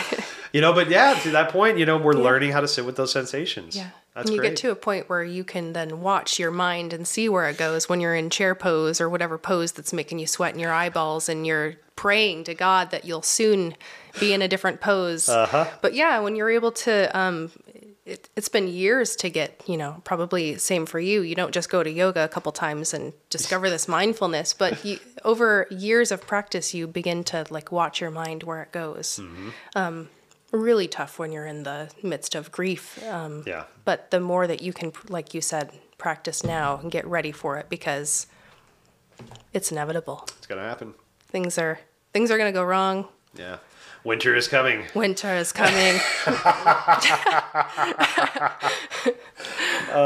Well, so okay, I've, I've loved this talk. Uh, the last thing I really want to talk about is um, so I love tattoos. Very tattooed person. Um, I think uh, when people ask me now how many tattoos I have, I just say one. Right, it's just a tattoo. Right. Uh, but one of the things I do love is uh, tribute tattoos, and for people that have passed in my life, and um, and I I feel a lot of uh, love and and um, and comfort when I look at my tattoos that that are for somebody that had passed away. and um, so I mentioned Les earlier, Les um, behemoth of a man, you know, just gigantic man. And one of the things he used to do when I would walk into work is uh, he'd always call me Big Riehl. He'd What's up, Big Real? And he'd hold up this gigantic first finger, and again, it's like a bear paw, this gigantic finger, and he'd be like, "You're number one, boy, number one." And I'm like, "I fucking love you, Les." So I got his hand with the number one tattooed on my chest, and under underneath it says remain in position. Said rest in peace remain in position. Because he was always in position. Like he was he was a head bouncer. Like that man saved my ass. Like he literally saved my ass multiple times. And it wasn't that i was starting a fight but you know we would we would have to break up fights and Yep. blah blah blah weapons here and there and, and Les. Like I, the, the man literally saved my life a couple times. Um, there was a there was a gentleman named Chaz that I worked with in a in a restaurant after that, and um, I remember there was a shift. It was Valentine's Day, and the the restaurant I worked at, we were busy as shit, and we sold all these packages, and so we were packed like the whole like eight hours of just nonstop turning cinemas, delivering food. I mean, we put out probably like fifty thousand dollars worth of sales that day, which is huge for that restaurant. And uh, and I remember Chaz running around, running around, running his little ass off, and and and you know, and I remember after after uh, the rushes all ended, we were all like, "Yes, we fucking did it!" And I looked at Chaz, and he had this like bright, bright red face, and um, and it, and it he didn't. I I, sh- I huh, should have. Um, I didn't ask if he was okay, but my gut was like, "There's something wrong with that dude. I should ask if he's okay." Um, he OD'd that night. So that was really sad. It impacted the restaurant very strongly, and uh, I got um, I got his initials tattooed on another tattoo that I have. Um, it was kind of like a supporting. I was already getting a tattoo, and I'm like, I love this this man. I wasn't really that close to him, but he was very impactful. He's one of the first teams that I built um, as a manager, you know, so it was just you know close in that way. So I got his CC uh, tattooed on me, and then um, I've got two tattoos for my dad. Uh, one is across my, my stomach, and it's his name and uh, birth and death year. And then I have his signature tattooed on my inner forearm, my right forearm. So cool. Yeah. So cool. I love it. Yeah. And, uh, and I've already started to think about for my mom. One of the last things my mom talked about, and I, I think, the, I think her passing and the struggles that she had in those last few days, it, it wasn't for her. I think it was for us the the the brothers, the family members that were there. It was there was a lesson in that for us, and that's only my that's my view. I'm not trying to push that on anybody else. Be like, look at the message in there. No, that's just what I see. That's what that's what my opinion is. Uh, because the way that my mom passed and she hung on, I think it gave it gave us an opportunity to look at that and to look at um, how we view death because sometimes we might be like, no, we want that person to stick around forever. But then you see what forever might look like, and you're like, what the fuck? No, why are you still here? Just stop, right? Hmm. Organ stop working, brain hmm. stop, just shut up, shut off, right? Hmm. Let her die. Like she's not in fucking, she's not happy, she's in pain. My mom was swollen four times the size of her natural body because of all the the the, the excrement that the, the the tumors put off, and we weren't draining anymore. So she was Yeah. like. I mean, she it was it was it was crazy. Like, she did not look like my mom. She looked more like Grimace from the McDonald's, but not Yeah. purple, right? Um, so, but one of the things my mom kept talking about um, the day before she passed, she she was kind of like in this daze, and she had one of those moments of like, I don't want to fucking be here, and I'm like, I know, mom, I'm sorry, and she's like, but there's this this door. I'm like, okay, what's up with the door? And she's like, it won't open. And I'm like, well, maybe there's something more to, to, to learn before you get to that door. And she goes, the door's dirty. I can't clean it. I want to clean the door, but I can't. It's a dirty door. And she kind of chuckled. And I'm like, because it's not your door to clean. Mm-hmm. it's our door to clean, mm-hmm. right? You've done your mm-hmm. work. You you're already eh, you know with the with the exception of a of a brief moment of Fay Riehl popping back in every once in a while to tell a joke or say something Fayish. That that wasn't my mom, and so that door to clean I think was for us to clean. It was for us to get right in our heads, in our in our minds, in our hearts, in our souls to to to let mom go, Yeah. and to let that door be cleaned. And so what uh what I want to do is I want to get that door a dirty door with the number nine. Um, there was a very significant um, uh, a lot of significance with the number nine in her passing. She she uh, she passed on um, nine twenty seven at nine oh nine a.m. So nine two plus 7 is nine, nine nine oh nine right. So lots of nines in that, Wow. and uh, you know roll your eyes if you will, but the the angel number is Oh, yeah. nine nine nine right. Yeah, yeah. Um, so what I want to do is get uh, a dirty door tattooed on my right hand, and I've still got to figure out what kind of dirt, what kind of filth I want to put on the door Uh, with the number nine. And then on my left hand, uh, I want to get the. Uh, it's called the Axis Mundi, and the Axis Mundi is a. Um, uh, it's like a, a a gateway between the realms, right? So you got um, this. Uh, it's sometimes uh, picturized as a tree that the roots grow into the underworld and the leaves grow into the upper world, and Oh, the trunk yes. is the current world, Yes. right? Um, sometimes it's a staircase of some Mm-hmm. sort, like almost Salvador Dali esque, right? Um, and so I want to get the representation of the Axis Mundi, that crossover point on my left hand. Yeah. So when I put the door on my right hand from from my right hand on top of my left hand, technically that door will open Yeah. the realm into the next place. Wow. And I Wow. think, yeah. So that's what I want to do with my mom's tattoo. Wow. And also, I'm gonna get so her, I'm gonna get her signature tattooed on me because I Right. love that about my right, dad. Right. Yeah. That's beautiful. Yeah. That's so cool. I want to see it when it's done. Yes. Cool. Hundred percent. Yeah. I'll post a picture on social media or something. Man. Yeah. Well, I think um, I think uh, I just want to. I'm just sitting with with all of that, and I think it's such a gift that um, she allowed you guys to to to witness it. yeah. I think that's the gift that we should all be giving in our final days. Yep. You know, don't hide me from from the world. Let them see, Yep. because you're right behind me. Right. We're right behind Faye. Yes, exactly. We're coming. We're right there. We don't that shit. It could be tomorrow. It could be ten minutes from now. Yeah. Who fucking knows? For you know? sure. And I think you know, like that's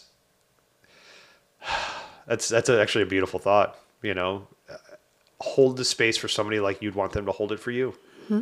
Like think about yourself in those moments. Like nobody wants to be. Yeah. I got. I can't say nobody, but a lot of us aren't aren't set up to be the person to hold that space. But would you want somebody to do that for you? Do you want to die on your own by yourself in a cold hospital, mm. like with nobody around you? and not just that I want someone to be with me, right? You know, dying in the end is really just it's you. You got to go on your own. There's Mm-hmm. Right. no one really there to go with you. But if you can be a teacher to those who witness your passing, that's more of why. Like that's for me more important than my comfort at my dying. I want someone to learn from my dying. Right. To you know, I want to be a teacher to that person who's seeing it. Hopefully, after I pass, it changes their life Yeah. for the better. You know, Yep. Um, there's yeah. a there's a book that I've recommended to you, but I don't think I've given it to you yet. Crooked Uh, Cucumber? Crooked Cucumber. I have it. You do? Oh, I, have did give it. it to you. Okay, all right. Although I have to bust into it, I haven't busted It's, it's into all right. it. It's all So, right. Um, so I love that book. It's Okay. an autobiography of a guy named uh, Shunryu Suzuki, um, Mm-hmm. who's my favorite book that he wrote. And it's not really a book that he wrote. It's a transcription of his um, uh, Dharma talks, Mm-hmm. and it's called uh, Zen Mind, Beginner's Mind. Favorite Yes. book. Fucking love that book. Yes. But Crooked Cucumber is the autobiography or the biography of, of Shunryu Suzuki. And so Shunryu came over to the States in the f- early 50s with um, Dogen Zenji.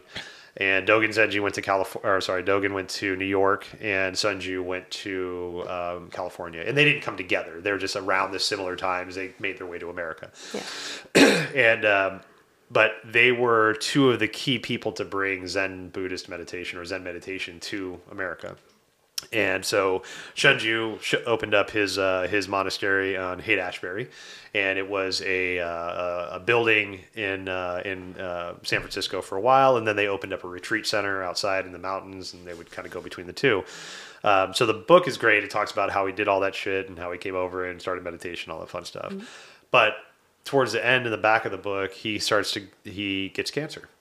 And so, and it talks about how he made the choice of, hey, you know what? I'm not going to take medicines.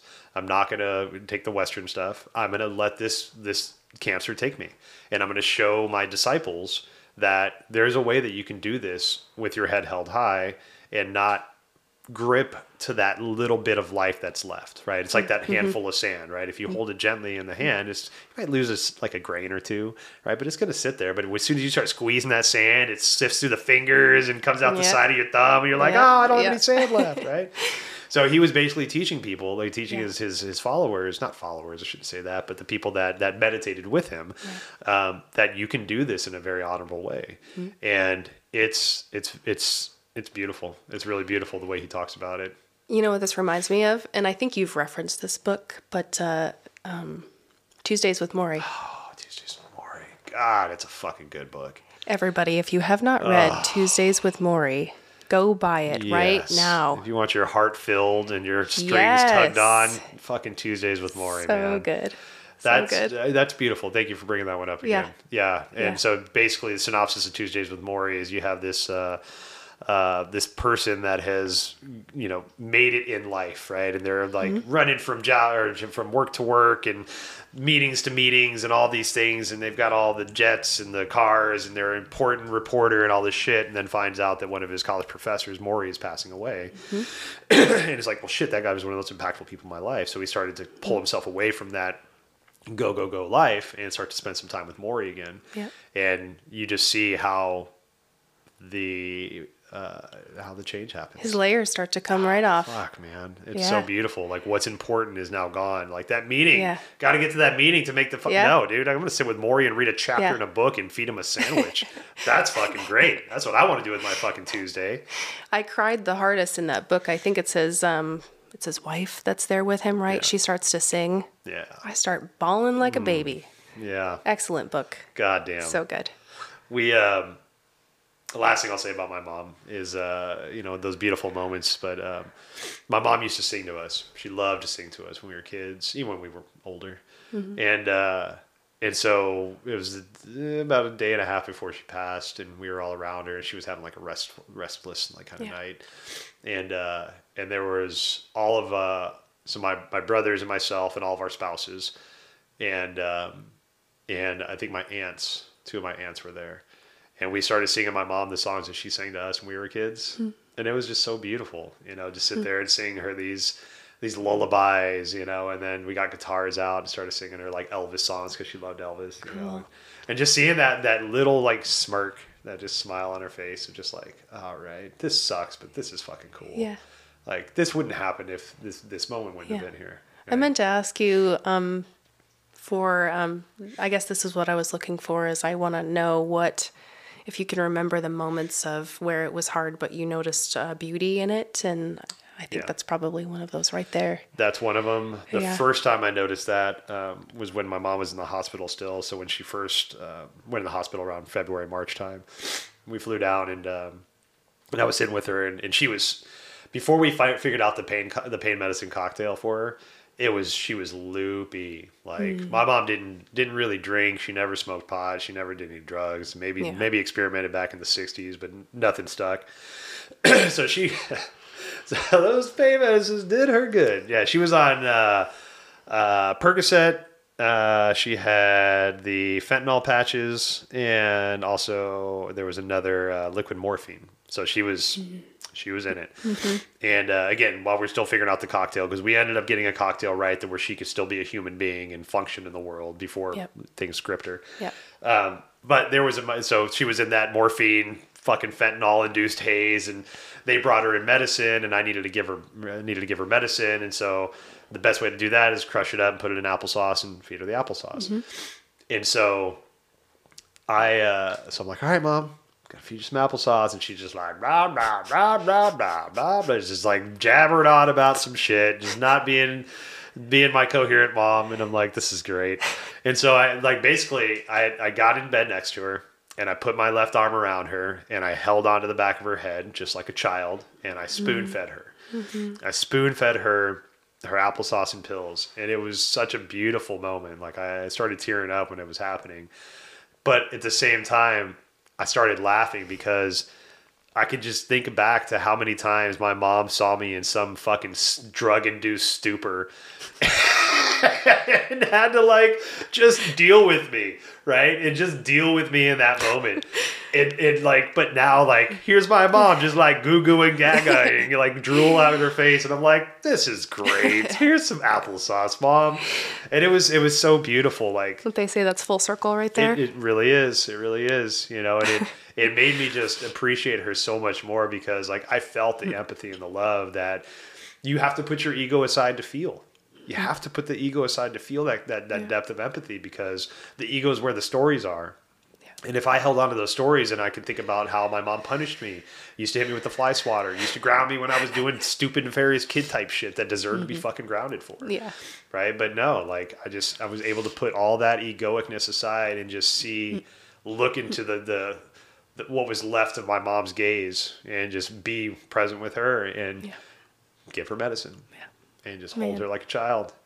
It was Folks great. can't see, but I'm tearing up over Tearing here. Tearing up it's over beautiful. here. I'm trying not to. I'm not trying not to. I'm not. I'm not saying that. No, but That's great. yeah, Not everybody gets that opportunity for when, you know, not all deaths are are quote beautiful. Right. I'm going to call it beautiful, although I know it's not really. it was. No, it really Um, was. Yeah, no, but uh, no, yeah, that's uh it's really special Yeah. that you got to experience that. Definitely. Probably one of the biggest things I've learned from switching to doula to funeral director is that right there is um when I went to my doula training, I had it in my mind of what every death should look like and that it should all be beautiful because it all can be beautiful. And then um, you, you enter into the real world and it's just not like that. Yeah. Some of it's super messy, It, yes. yes. real messy. Yep. So, And I think in those, in all of those moments, every moment, we are presented with an opportunity to show up. yes, And there's no judgment in how you show up or don't show up, right. but you're presented with an opportunity, and that's constant. That's Yeah. that's in the most dramatics of life and the most simplest of lives. Yeah. We're always presented with these opportunities, and if you're not happy with the way that you're showing up to these opportunities, unfortunately or or fortunately, when however you look at it, you're going to be gifted that opportunity again. Yeah. So just remember how this feels when you either show up the way that you felt positive about showing up, or showed up in the way that you're not positive, or not pr- uh, proud of. Right. Because you'll have another opportunity, and it's going to be up to you to to show up in the way that Mm. you feel that you'll hold that space. And again, there's no judgment. The the judgment comes from our stories that we create. Shit, I, I, I wasn't there for like my dad. Like shit, I wasn't there for my dad. I didn't hold his hand. I didn't see him look in his Mm-hmm. eyes. I didn't.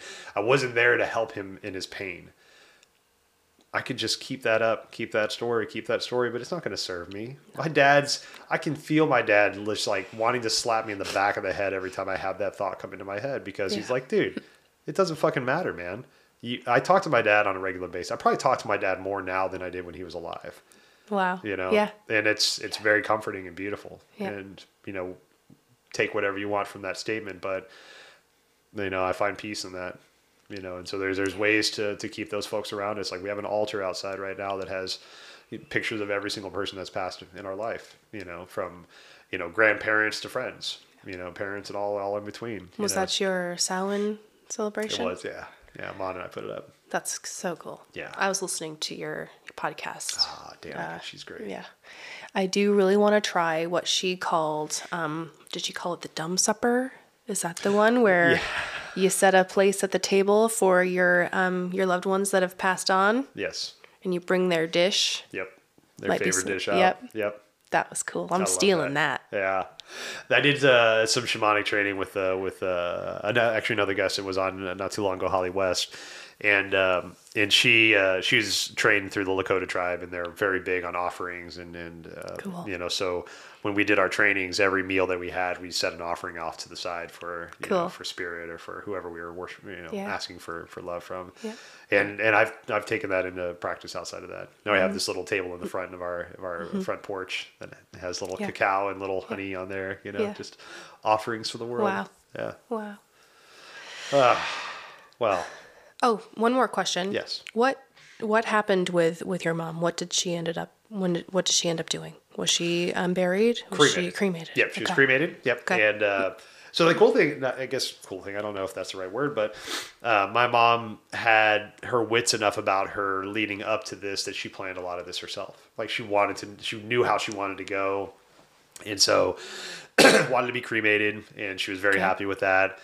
Uh, my dad was cremated, and it was kind of funny that the once we uh, we had the service for my mom and got the um, the the ashes and the urn and everything, Mm-hmm. and we uh, went into my mom and dad's bedroom and put them both in bed together. dad's dad's urn on one side, mom's urn on the other side.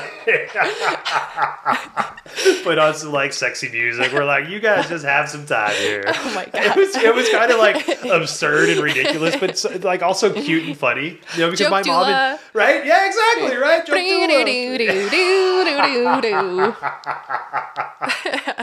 Because uh, my mom and dad they haven't shared a bed Yeah. together in 14 Yeah. years, you know. So it's like, hey, you guys get to do Yeah. the thing. Hey, look at that. Yeah, have fun. yeah, but no, yeah, she was cremated, and uh Okay. we have a, a little jar of her ashes here.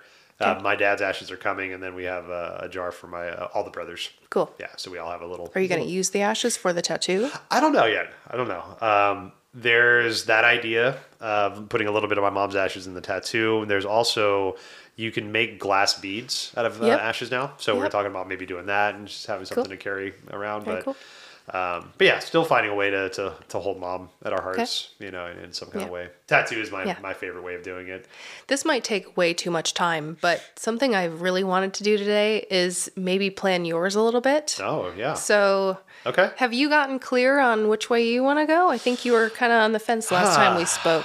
Well, I've joked about being mummified, wanting to be mummified for a while. You can't be mummified don't on do them. that It's anymore. not, That's, I don't an my- I option. don't want my organs Also- ripped out through my nose. Also, sorry everybody, a Viking funeral is also not legal, so don't ask me to give you a Viking funeral. Not happening. What is that? When they put you put you out on a Yeah, raft and they shoot arrows raft. at you? Yes. you can't do that. Morgan always tells me when I go, just dump me in the river. I also can't do that legally. that's so not- please yeah, make your wishes legal. I really don't want to break the law. Well, I didn't realize until my mom passed that we couldn't travel with ashes. You have to have a declaration of ashes. You can. Yeah, you just have to have documentation with you. Yeah. And that you can't uh, legally spread ashes because it might in, uh, interfere with criminal investigations because it have bits of bone flying around. Is that not true? So, okay, so we've had people, certain cultures, Hmm? that will ask to take um, the bones after cremation. So, like, they want to take the bones intact Okay. before they're processed. Okay. And that's where that law comes into place. Like, you are only allowed to do that if your plan is to take them to a temple. You cannot go take a, a, a rib piece and like just take it with you and put it somewhere because that is where it opens investigation. all right. Somebody discovers a bone and Like they're like, "Oh my god!" rib. It's like, what the Yeah. fuck is this? There's a femur So- over here. so I think that might be what you're talking about. But yeah, if you travel outside of the state with um, cremated remains, Okay. you have to have a certificate of cremation and a permit. Those are the two things you need. Okay. Um, but you can travel with them. Yeah. Okay. Um, I think um, I don't know. There's there's uh, there's uh, like human uh, fertilizer ideas, right? You know, where Yep. you can be planted into like a compostable bag and Yep. planted under a tree and blah blah blah. Yeah. I think I'd like to do something like that. Like, I definitely Okay. don't want to be. I don't. I'm not against being buried as long as I decompose in some kind of health, healthy way, and Natural and way. natural way that can help Let the worms do their job, right? Exactly, totally. Yep. Right, get in there, and do your thing. I've done. Yep. I've done my Tibetan death meditations. Yeah. Like I've seen my body go to ashes and be blown away in the fucking wind, and then become. You a don't want a steel butterfly. casket with a concrete vault? Oh my god! Only if it's lined with plush silk, Frankie. Yes, I want to make sure I'm comfortable in my death. That's fucking bullshit. But uh, again, if that's your way. That's your way. That, you know, I'm not. I'm not trying to talk shit Okay. about it. But um, So something natural. for something natural. I, I don't mind being uh, being torched if uh, cremation is the way to go. But I would like Okay. to find a way to recycle my body into some kind of like benefit Okay. for the world. Okay. Um, at one point, I wanted to be uh, wanted to donate my body to, to science, and just like not because like hey look at me I'm fucking awesome, but you know like hey like We- we might need some organs to deal with and some things like that. Pretty recently, for the first time, I um, got to experience what they call cryopreservation, and maybe I'm pronouncing that wrong, but someone literally took their body and had it shipped out of the state to be put into a preservation tank. So like sub zero frozen for X amount of time in hopes that maybe one day we'll figure out what the hell's wrong with them. Yep. That's so and that's that's a big that's a big test in faith. You know, like are you okay, are we actually gonna figure out something that's gonna be beneficial for you to still continue this life? Um, and do you want to come back 40 years from now and live a life that you have no idea what's going on anymore? You don't know, like, technology changes so much in five years, right? I mean, if you look just 10 years ago, not everybody had cell phones, and now cell phones are like people in like remote parts of Africa have cell phones. Right, you know, so like, how are you going to interact with the world as we start to come back into these like decades and decades later? I have things to say, but um, You have a tickle in your throat. yes. so the audience knows I'm recovering from a cold Yes. And currently dying, trying to breathe. Well, I appreciate your efforts. Whew. Take your time. I knew that happened, so I brought a little cough drop with me. Good for you. But yeah, that was the craziest thing I think I've ever heard of or seen. They basically they get your body, but they have you going still. Like they have your heart pumping. You come in in this tub of ice. And then before I know it, they're in this looks like a casket full of ice. You're Yeah. frozen, shipped off to Michigan, I think it was. Okay. Yeah, they're going to be suspended in a tank for who knows how long. Whoever until they figure out what's going on. Wow. You can also just do your your head. Oh, see, that's and that's some like sci-fi shit, right? Futurama. right? You know exactly. Yeah, they had the Yeah. fucking heads, man. Yeah. God damn it. There's a. Um, I've talked about this a couple weeks ago, maybe months ago, but um, and I, I apologize for not doing my due diligence to um, to. Actually, you know what? No, I have. I just can't find shit about this. So. I was listening to a podcast one time, and I can't remember the gentleman's name that was uh, that was the guest, but it was Aubrey Marcus podcast.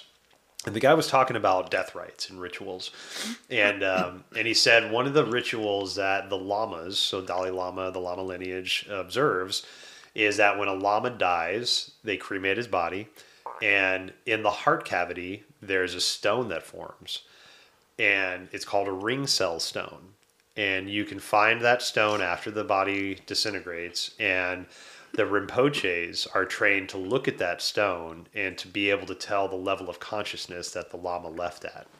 So when that conscious, then that Lama is reincarnated, they already know what level of consciousness mm-hmm. to look for for that next Lama. Whoa.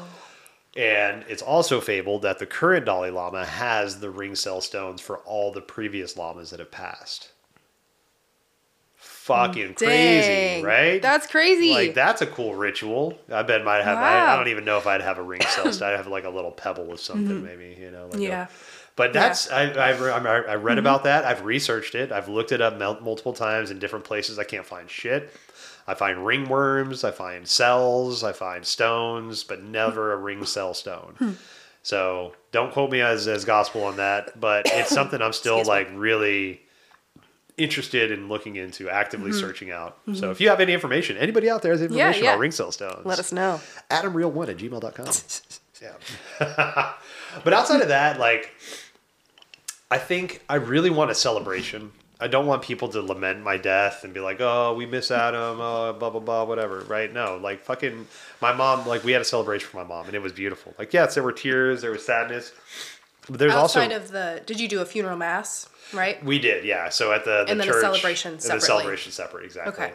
And so it, it was beautiful, and I want that. I want to have a celebration. I don't want people to sit around like just crying about me. Mm-hmm. You know, I'd like to have like, you know, people tell stories. You know what they loved about. You know what the thing that I've that I've realized now with the the passing of uh, a few people, my mom and then a friend of ours, Scott, that passed away, is the way to remember people, the way that people will never die, right? Is to embrace the thing that you love the most about that human being and try to find a way to encompass that into your life. Right? and so with my mom, she had a way to make you feel like you were the only person in that room. She would give you the full attention that you desired, that you needed. She would make you feel loved and heard and comforted. But she would do that for every single human being that she encountered, like Yeah. whether it was like a grocery store clerk or a person she's known for years. Yeah. Like it was just she just had this way about her, and I think in a way, like all three of us, all three of our uh, the boys, we we encompass that because it's our fucking mom, right? We we learned from that, and my dad was a similar way. Yeah. But that's you know the, the, the those are those ways, right? We we look at what we love the most about that human being and say, okay, I'm gonna let that live inside of me, and mm-hmm. that that spirit of my mom or Scott or my dad or Les or whoever it is is gonna continue to live on through me in this way. So by that, they'll never be forgotten. Yeah. Okay. So your body won't be present. You'll have your celebration. Yes. Still just trying to breathe over here. um, where do you see this happening? Huh. I don't know if I have a preference on that. Like, I'm not really tied to a space. Like, I don't want to like. I don't need to be in Texas where my roots are. I don't need to be in Washington where my my roots have grown to. Um, I don't think of any like holy spots that I need to like visit or anything like that. No, I don't. I don't. I don't think that I'm a. No, but I, you know, I don't. I don't know if there's a place that, yeah, like I need to be to feel rested. When I go to a Catholic funeral mass, there's always a little bit of me that's like, man, I should be baptized just so that I can have my funeral in this beautiful church. it is gorgeous. Yeah, they are pretty ornate. For someone who never went to church, man, when you go to a funeral mass, it's beautiful. Yeah. It is beautiful. Yeah. Did you guys get to like place was her casket there? Or was it just uh, an urn? Uh, there was an urn, and uh, but there was like a flower presentation and a like a pedestal. So I got Okay. to walk the, the flowers down and put it on the Okay. pedestal, and and then like kind Yep. of step away, and it wobbled, and I went back, and I'm like, I don't know if I should let this go. Like this doesn't seem stable, Mm-hmm. and like the 97 year old deacon's like, it's fine. Been using it since aught six. I'm like, ah, Yeah. fucking hell, man. All right. okay. Maybe some big beautiful temple we can find for your celebration. I'd be down with that. like that. Yeah, definitely. I think you know, and I, I think that's a good point. Like, I don't know if my services need to reflect me, or if I would be more comfortable just having them be able to cater to the friends and relatives and family that I'm leaving behind. Right. I hear you. However, I will say that the the more that you leave it up to everybody else, just keep in mind they're going to have to plan that true. while they're grieving That's the true. loss of your ass, which is not going to be easy, Adam. We're going to be a mess. We need to just get this in place now so that we know what's going to happen and then All right. sir. Okay. Deal. Okay. We're gonna have a uh, a sound bath. Okay. All right. Um, any practitioner that wants to be there can help be, Okay. hold the space. Have a sound bath and do some healing work. You know, we'll have Yep. grief coaches there if people need to talk. Some breath Yep. work coaches there, right? So we'll have Will all there, the will there be any marijuana? yes, yeah, most definitely, yeah. So actually, so it's funny. Mon and I are getting married, um, and one of the things we talked Yay. about, yeah, yeah, yeah. One of the things we talked about even before we we decided to get married. Uh, you know, we were always talking about like you know what to have Mm-hmm. and where to do it. And one of the things that we want to do, and we've talked about, is having a blunt rolling station at our at our wedding, Cool. and just like having because you have an open bar, right? You have a bartender, Mm-hmm. you have a fucking bud tender, right? And have a dude back there like rolling blunts or somebody, you know, rolling joints, whatever it is. Hey, If you're- here's here's a bong. You want to? If you need a bud tender, I would be happy to Love that. to play that role. awesome, awesome. You've seen my blunts. Yes, I have. They're pretty good. They're, Pretty fantastic. good. They're fantastic. yes, they are. So I think uh, you know having something like that, you know, Okay. having like a little cannabis station, if you will, kombucha, Okay. you know, Okay. kombucha on tap, Cool. you know, Okay. um, it's a little healthy snacky treats, but also some chocolate, you know. This is gonna have to have take place at somebody's house. Then I'm already kind of switching this. This Okay. cannot be at a place Okay. where we have to, you know. Yeah. Okay. Maybe Hide sacred dwellings. You know, there's Yeah, uh, they got a big big space out there. Okay. Kylie, I'm, I'm volunteering you to hold space for my uh, my funeral. Perfect. Thanks, Kylie. Um, and then you know maybe some live music. You know, Do you have a oh live music? yeah. Know, like Anybody come to mind? something. You know, I don't know. Know? Kevin Morby, if you're listening to this ever, I want you to play live at my funeral. All right, Kevin. All right. Kevin Morby. All right. Do it up. I don't think I've known Kevin Morby. I'll You'll have to listen. I'll have to listen to Good it. stuff. Yeah. Okay. Do Uh, you have a opening song and ending song in mind? Oh God. OutKast. you know. Be strong. Hold on. Be strong. Um, You know, I'm Every Woman comes into mind. You know? Oh my gosh. So when I worked at Red Hook, I had two theme songs that were gifted to me by staff members, and one is uh, one was I'm Every Woman, and the other was uh, oh, it's a I can't remember it now. It's another funny song, but so I'm Every Woman. It's all in. Okay. me. Anything you don't want, baby, I do it naturally. Oh. Yep, oh, yep. oh, oh. Yep. So maybe that, you know. Got you. Um, and then outside of that, I don't know. Yeah, I have to think about that because I, I kind of want it to be like fun and funny, not serious. Right. You know. Well, there, has to be moments of seriousness, though, right? Yeah. yeah. Okay, I don't all know. I mean, that's all already right. good. That's like a given. You know, there's already like given serious moments, right? Because there's sadness and grief. It's like we're just Yeah. gonna we're gonna, gonna surround it. It's it's gonna be like a '90s comedy Mm-hmm. movie, like Hot Shots. Right, there's gonna be comedy in every every scene. It's gonna be packed with comedy. You can cry if you want to, but there's gonna be a fucking chicken and a bow Live and arrow coming at your ass. Live Oh, comedian. fun. Tell some jokes. God, that could go sideways quick. Yeah, good. I like the Good, idea good. though. If there's any comedians out there willing, you're brave, and I'll Uh-huh. take you up on it. Uh huh. Okay. All right. Um, Can we do a slideshow? of course. Play yeah, most slideshow? definitely. Do Okay. A little slideshow action. Yep. Okay. Something Uh, to think about is what you want for your main photo. I want you to tell me what's your favorite photo. It'll be used a- for your obituary. So the picture that comes to mind, there's uh, Monica and I went on a cruise uh, four or five years ago, and we were dressed up, Mm-hmm. doing a doing a night out kind of thing, and we are getting our pictures taken, Mm-hmm. and. Uh, we so our nieces had just finished getting their pictures taken and it was kind of like rapid fire right so they're done you Yeah. guys get in here smile take a picture and uh, so Mon and I are standing there, and one of the nieces had ripped the nastiest ass when she Oh. walked away. And so we walked into her fart cloud in sitting there and Oh, like, you know. JC Penney style, you know, like sit there Yeah. and hold the arm and smile. And it just it like it stung like so Oh. bad. Like I could Oh. taste it in the back of my throat. And so the look on my face was just like like I just ate a sour onion or something. And so Okay. I think that picture, you know, I think that picture is I'm kind of writing sour onion in my notebook. Perfect. All right. All right. Uh, yeah, I think that'd That's be hilarious. Fun. And if somebody wants to get that tattooed, a tribute tattoo, you know, I'm not, I'm not mad at it. Uh, Sour onion? Sour onion tattoo. right. Yep, totally. Okay. Okay. Okay. Uh, what else? What other details are there? What else? Um, It doesn't have to be an all day thing. Just a couple hours, you know. Just you know, if you guys want to have an after party Okay. afterwards, do what you do. okay. We had a. What's your had a- favorite dish?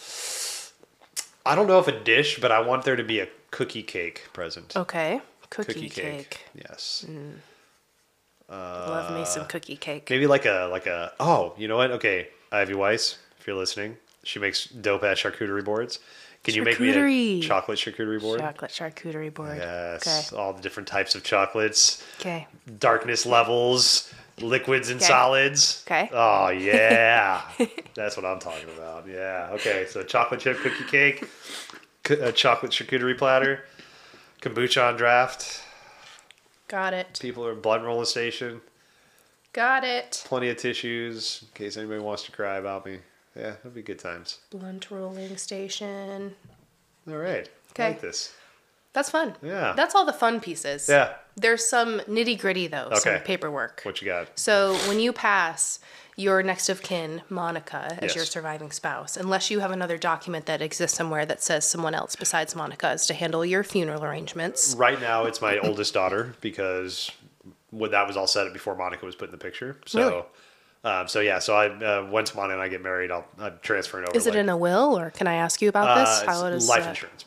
Okay, so basically, life insurance policies and stuff are, are in my daughter's name, my oldest daughter's name. Okay. as a beneficiary. got it. Yep. But do you have a document that says that she is to handle your funeral arrangements? No, It's got to be very specific if No, it's uh, okay. my uh, my fiance and I, my old my ex fiance and I had wills drawn up, but that's been twelve years. So Yeah, and maybe I'll pause right here because this is also something that um, probably is the most complicated piece of my job Hmm. is the law okay, and who can handle your disposition or hmm. your funeral arrangements. Okay. So in the state of Washington, the top of the list is um, it's called a designated agent, Okay. and it has to be that specific language there that you know this person is to handle my remains after I die or is to handle my funeral. Hmm, okay. Okay. Yep. And then if that doesn't exist, and that has to be a legalized, like notarized, signed document, hmm. or it's no good, Okay. Um, then it goes to surviving spouse. Hmm, And uh, common law is not a thing in Washington, so I've not. had. I've had that come up too of Hmm. people like saying that um, um, I felt bad for this one couple. They had moved from California, where I think there is common, Common law. law, yeah. They moved to Washington, Mm-hmm. assuming that that still is um, their marriage is still intact. but because shit. they're in Washington now, it was no good. So the spouse, or so she believed to be spouse, um, had no rights to control the to, control the arrangement. So this does get messy. Yeah. Um. wow. So Monica will be your person once you're married. Yes, most. Um, and then just so everybody knows, after that, it's surviving children. Okay. My older brother was uh, was appointed my mom's executor of state and all that Okay. fun stuff. Okay. Um, so yeah, so like like I said, my mom was had her wits about her for long enough to get that shit set, Yeah, kind of set yeah. up. Okay. But um, yeah, that's really important stuff to know. Yeah. So, and oh man, what really sucks is when I'm asking people um, about, you know, their surviving next of kin, is I'll say, you know, did they have surviving children? How many? And they'll say, just one. Well, there's a, this estranged son that lives somewhere in, you know, Right. wherever. And unfortunately, it still is the law that we have to find that person. They have to sign off on your funeral arrangements. Man, this gets messy. So anybody listening, if you have if you've got, you know, complicated family dynamics, That's a nice way to put it.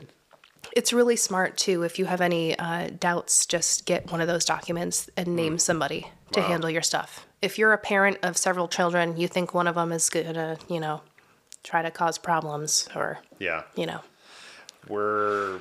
That's good to know. I might have a side conversation with you about that. With Okay. something, something else. yeah, it comes okay. up all the time. It's definitely the most complicated thing I, I run into. Wow. Yeah, I can imagine. Yeah. And you get stuck, you're not really able to move forward. Right. And it's just no good for anybody. Nobody wants Wow. that. So, So with stuff like that, do you recommend people like just get a handle on at least what that looks like earlier on in life? yeah. Yeah. Oh, yeah. Are there? I mean, do you? This is, I mean, good information that you're putting out here now. But is there somewhere that people can go? Is that like a service that a death doula offers to say, hey, like, Yes. just to get you ready? Here yes. you go. Yeah. Okay. A doula. Um, you could just go see an attorney to write up a legal document for you. Mm-hmm. Okay. You can also go to your local funeral home where they have documents that they can put in place for you. Interesting. Yeah. so kind of like a like, hey, we're gonna hold your hand through this process. It might be 20 years from now. It might be tomorrow. Mm-hmm. Exactly. But hey, we need to make sure that you're you're set up. Yeah, exactly. Interesting. That's Yep. good to know. Yep. So, um, anyways, see, there's there's not fun parts to all of this arranging. So Yeah. we've got your next of kin figured out. Monica's going to be your person. Correct. For your death certificate, there's sometimes some questions that are tricky, like obviously she'll need your birth date, your social security number, so make sure it's handy. But your birthplace, sometimes people are caught on that question. right. Yep. Yep. So make sure she has that written down somewhere. Okay. Is that Houston? Detroit. Detroit. Yeah. Detroit, Michigan. Yeah, I should have known that. yeah. Not too far from you. Grand Rapids, Okay. right? Is where you were? Hastings. Hastings. Okay. which is near pull- Grand Rapids, like out, yep. 45 minutes uh, from from Detroit.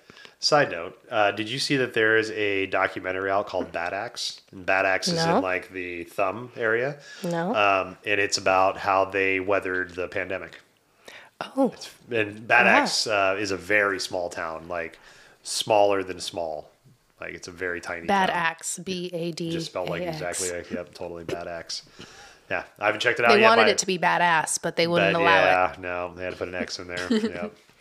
Um, yeah, so, so Detroit, Michigan. So I was born in Detroit. Um, Okay. What are some of the other questions, Ed? Okay. Um, so birthplace trips people up a lot, and then also parents' names. Uh-huh. So Monica will need your your mom's maiden name, full name, and your dad's name. So there's discrepancies about that. Okay. So what? Uh, so it's funny because my mom's my mom's Polish. Okay. Her last name is Osentoski. O S E N T O S K I. Okay. But what we found out recently, like I guess people have known this, what I found out recently is my mom's got uh, my mom's one of nine children, and I think five of those kids have the O S E N T O S K I, and four of them have O S O N T O S K I. Oh no. Right, exactly, right. So like, there's not even continuity between the spellings of the last names on these birth certificates for Yeah. all nine Yeah. siblings. So I can see how that might get fucked up, you know? It does get fucked up. Holy and also like, you know, you've got adoptive parents versus birth parents. Right, Which ones do you put? Um but yeah. Nobody's gonna hunt Monica down and ask her for for, you know, proof of this information. So you can she can put whatever spelling of Hasantowski that she wants to. Okay. Um what was your dad's name? Uh, William Joseph Riehl, All right. Bill Riehl. You're welcome, Monica. Yeah, there you go. Yeah, doing all this work already. Hell yeah. Cool. Um, and we still don't know what we're doing with your body, but we know that it's going to be Something eco-friendly. eco- eco-friendly. Yeah. Okay. Yep. Personally, I'm hovering between wanting a natural green burial, which is what you've described. You basically put the body in the ground. You might have like a bamboo or compostable casket, Yeah.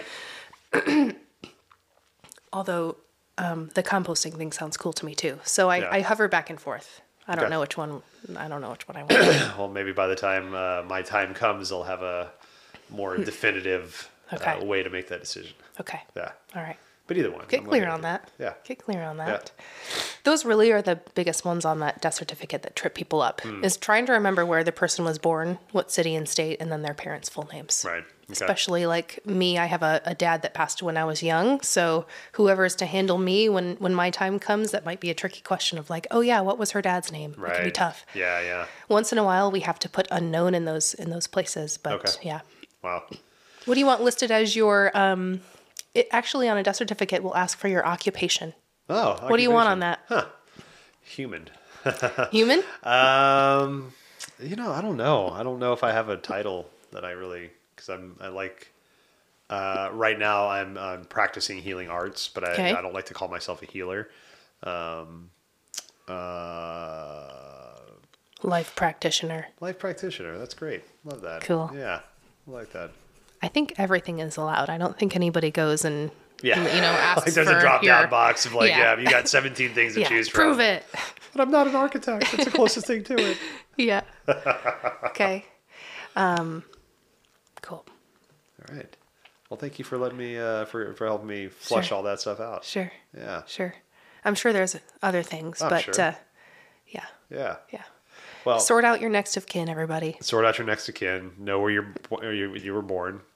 Parents' Mm-hmm. names. Parents' names. and you know just I, I think just start thinking about really i mean we, we're all going to die Mm-hmm. and if we're not then just have the expectation because maybe it won't be in our lifetime maybe it will be in our lifetime who Yeah. knows uh, that we'll figure out that magic pill and if you want to take it great but hopefully it's, it's an option and Mm-hmm. Yep. like not everybody has to choose to live forever because i don't want to fucking live forever i'm done when my time is done i'm totally Mm-hmm. happy with leaving in this world whenever that time is ready um, that might change on a deathbed kind of thing, but in my coherent brain right now, with my ego very strong, I'm ready to go. yep. Yep. Yep.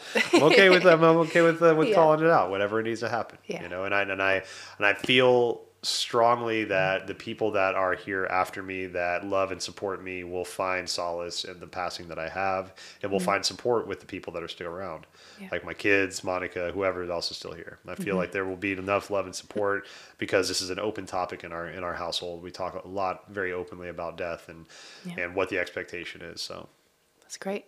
yeah, Yeah. Good conversation to keep keep going. definitely. Yeah. I uh my job is, is fucking awesome for that reason. Every day I step in there and I stare it right in the face and go. I leave and I am grateful for that day that I had. Hmm.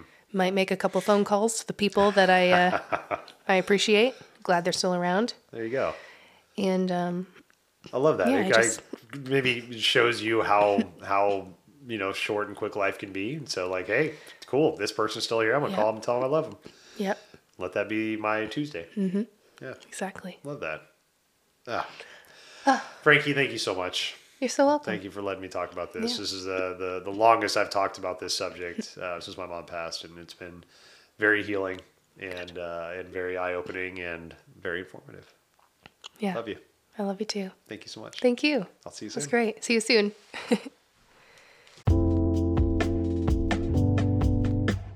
Thank you so much for spending time with Allison and I. Uh, please check out the show notes for any links of how to get in touch with Allison or myself. Also, please subscribe, like, and share the podcast. Hope basis and love. We'll see y'all next time.